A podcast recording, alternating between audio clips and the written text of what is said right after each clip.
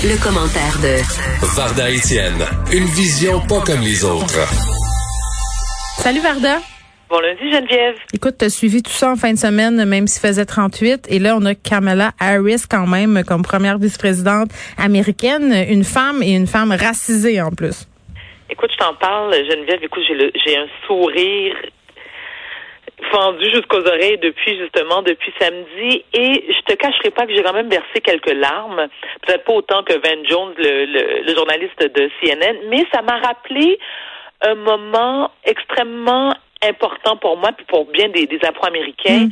c'est lorsque euh, Obama a accédé au pouvoir aussi parce et, et, et les gens qui parce que j'ai vu des commentaires, j'en ai vu passer sur mon fil Facebook puis les différentes plateformes en me disant ben voyons, revenez-en, et, en s'adressant au peuple noir en disant revenez-en, puis non, il, faut comprendre l'importance que ça représente pour nous justement les blacks. Premièrement, Kamala Harris n'est non seulement, je veux dire, c'est une femme black, mais elle est, métissée, c'est-à-dire qu'elle est afro-américaine de son père et indo-américaine de sa mère. C'est une femme, bon, elle a 56 ans, elle est mariée avec euh, l'avocat Douglas M. Hoff, qui lui est de religion juive. Mais pour revenir à sa carrière, c'est qu'elle a un parcours quasi parfait. Pour ceux qui ne le savent pas, Kamala Harris a obtenu son diplôme d'études secondaires ici à Montréal, à, à l'école Westmount. Elle est devenue ensuite avocate, donc comme je viens de le dire, c'est une femme brillante, éloquente, extrêmement ambitieuse. Elle n'a pas froid aux yeux. C'est une femme qui a le verbe facile. Et en plus de tout ça, c'est qu'elle est cool, Kamala Harris, parce que quand tu la regardes avec ses Converse dans les pieds, elle, t'as l'impression qu'elle rit tout le temps et danse tout le temps. Mais oui, c'est vrai. Puis ils sont là, puis je veux pas. C'est super cliché de parler de ça quand on parle d'une femme, mais pour vrai, quand je la voyais sourire, je me disais, ça fait du bien, ça fait du bien. Ben, bien sûr. Ben, écoute, tu parles, parlais de, de Melania Trump tantôt avec euh, Julie Marcoux, puis je me disais, et là, euh, c'est sûr qu'il n'y a pas de comparaison à faire, mais c'est parce que moi, un, des trucs qui me dérangeait chez Melania, je me dis, Caroline, elle a donc bien l'air bête. Tu sais, elle a l'air bête. Je te dis pas que Hillary Clinton avait l'air plus souriante, mais si tu prends quelqu'un comme Michelle Obama ou justement Kamala Harris, tu dis, c'est des femmes qui ont de l'air heureuses, qui ont de l'air bien dans leur peau. Et qui ont l'air plus à l'aise dans, dans leur rôle. C'est peut-être plus ça.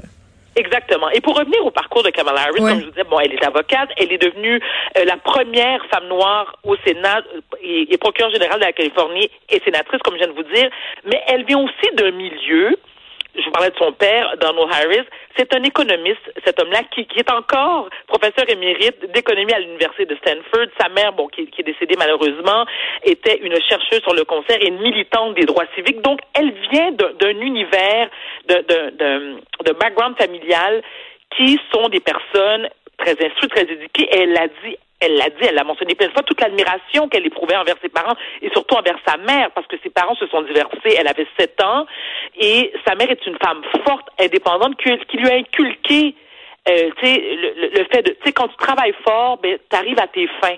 Donc, pour elle, c'était très important tout ce qui est euh, euh, les études et tout ça. Elle a jamais négligé ça et, ses amis, ses condisciples de classe l'ont dit. Ceux qui ont témoigné ce week-end, écoute, c'était clair qu'elle allait réussir, même très jeune, parce qu'elle était tellement ambitieuse. Elle était volontaire.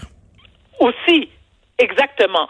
Donc, moi, je suis convaincue qu'elle va, euh, elle va, elle va faire un, travail. En tout cas, si, si, je me fie à ses antécédents, elle, va effectuer un travail absolument remarquable et, je lui souhaite et, un autre truc que je veux mentionner ça ça m'a un peu choqué aussi parce qu'il y, y, a des il y a des membres et ça c'est toujours je suis tellement plus capable d'entendre ce discours là Geneviève t'as pas idée et là je veux mm-hmm. pas je veux pas non plus que tu que tu te sentes euh, je t'en prie si tu veux interagir intervenir c'est-à-dire que les membres de ma communauté là ok et je parle de la communauté noire ils sont nombreux sur mon fil sur mon fil Facebook qui mm-hmm. disaient moi mais c'est pas une vraie noire. Ah non, mais là. Un peu comme Obama. C'est pas une vraie noire. Il y a des gens qui lui ont reproché aussi que euh, lorsqu'elle était euh, procureure générale, qu'elle était, elle avait pas, euh, elle avait pas suffisamment, pardon, lutté contre les violences policières. Je disais, hey, on peut, on peut, on se calme ici là? Je veux dire, c'est pas Dieu le Père, Kamala Harris, c'est un être humain, euh, je veux dire, qui a effectué de grandes choses dans sa vie. Clairement, est-ce qu'on peut se réjouir d'avoir un Mais on peut-tu, on peut-tu se réjouir aussi que ça va envoyer un autre message de la part de la Maison Blanche parce que tu avais Trump qui était ouvertement raciste quasiment, puis là tu as cette femme là qui arrive, puis d'ailleurs je sais pas, euh, Varda, si tu l'as vu, euh, se reporter de CNN, euh, Van Jones. Oui, qui, oui, j'en ai parlé en début d'émission. Ben, c'est ça, tu sais, qui, qui, qui s'est mis à brailler, puis qui disait... À chaud de mais oui, qui disait, euh, tu sais, enfin, je vais pouvoir être fier, euh, puis parler à mes enfants, puis on va arrêter d'avoir peur d'exister, tu sais. Et, et, et tu me permets de le mentionner, Van Jones, qui est ce journaliste de CNN, est marié avec une femme caucasienne. Donc, il est père d'enfants. Ses enfants sont des métis. Ouais. Donc, c'est sûr que, euh, euh, si on regarde Kamala Harris, par exemple, tu sais, qu'elle soit afro-américaine et indo-américaine, je veux dire, tu sais, est-ce qu'on peut s'en foutre? D'une certaine façon. Mais, mais d'un autre côté, Geneviève, c'est que, et tu l'as mentionné aussi, moi, c'est ce qui m'a beaucoup touché d'ailleurs lorsqu'elle a fait son discours, c'est, écoute, je t'en j'ai, je te dis, j'ai quasiment les larmes aux yeux, c'est lorsqu'elle a dit, maintenant, les petites filles noires qui me ressemblent vont savoir et pouvoir, tu sais, vont se dire que tout est possible. Et et surtout aux. États-Unis, Toutes une les petites affirmation tellement forte, le message est tellement fort, ce qu'elle envoie.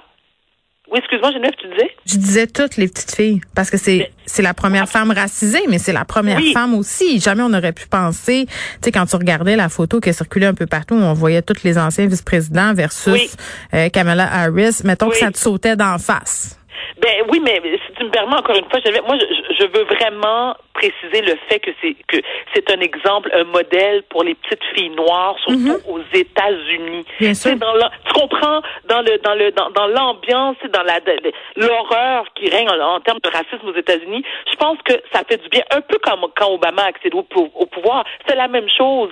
Donc moi c'est ça qui me rend fière. Tu sais, je suis pas américaine, Geneviève, tu sais, je suis je suis une québécoise, je vais mourir ici, j'adore le Québec, mais j'ai de la famille aux États-Unis, je l'ai mentionné mille fois, mon père vit là-bas, et, j'ai des cousines qui, elles, lorsque je leur, ai parlé ce week-end, qui me disaient, elles étaient extrêmement émotives parce qu'elles sont aussi elles mères de famille, elles ont des petites filles, puis elles me disent, elles me disaient, Vardan, ça, ça donne tellement, ça leur donne espoir, autant pour elles en tant que mère, mais pour leurs petites filles aussi.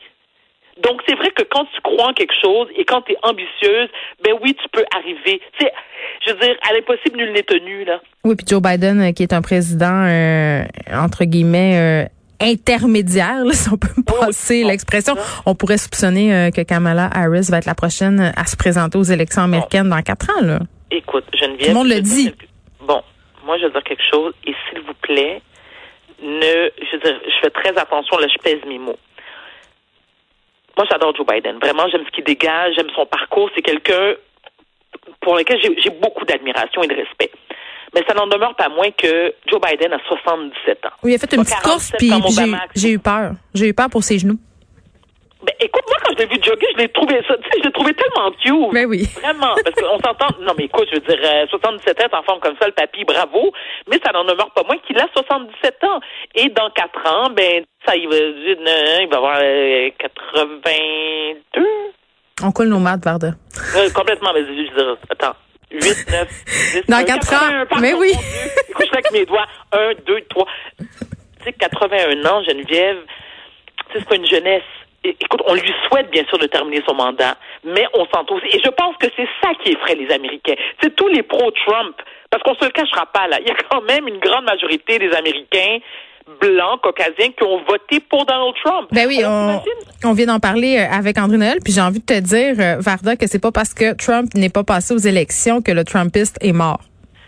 Ben, et ça risque. Et, et voilà. Et moi, moi, ce qui me fait peur aussi, d'ailleurs, j'en suis même persuadée que Trump, on va en entendre parler encore et encore et encore et encore parce que de un, je veux dire, c'est un frustré de la vie. Attends, il a fait 3000 poursuites, quelque chose comme 3000 poursuites avec ses compagnies, là.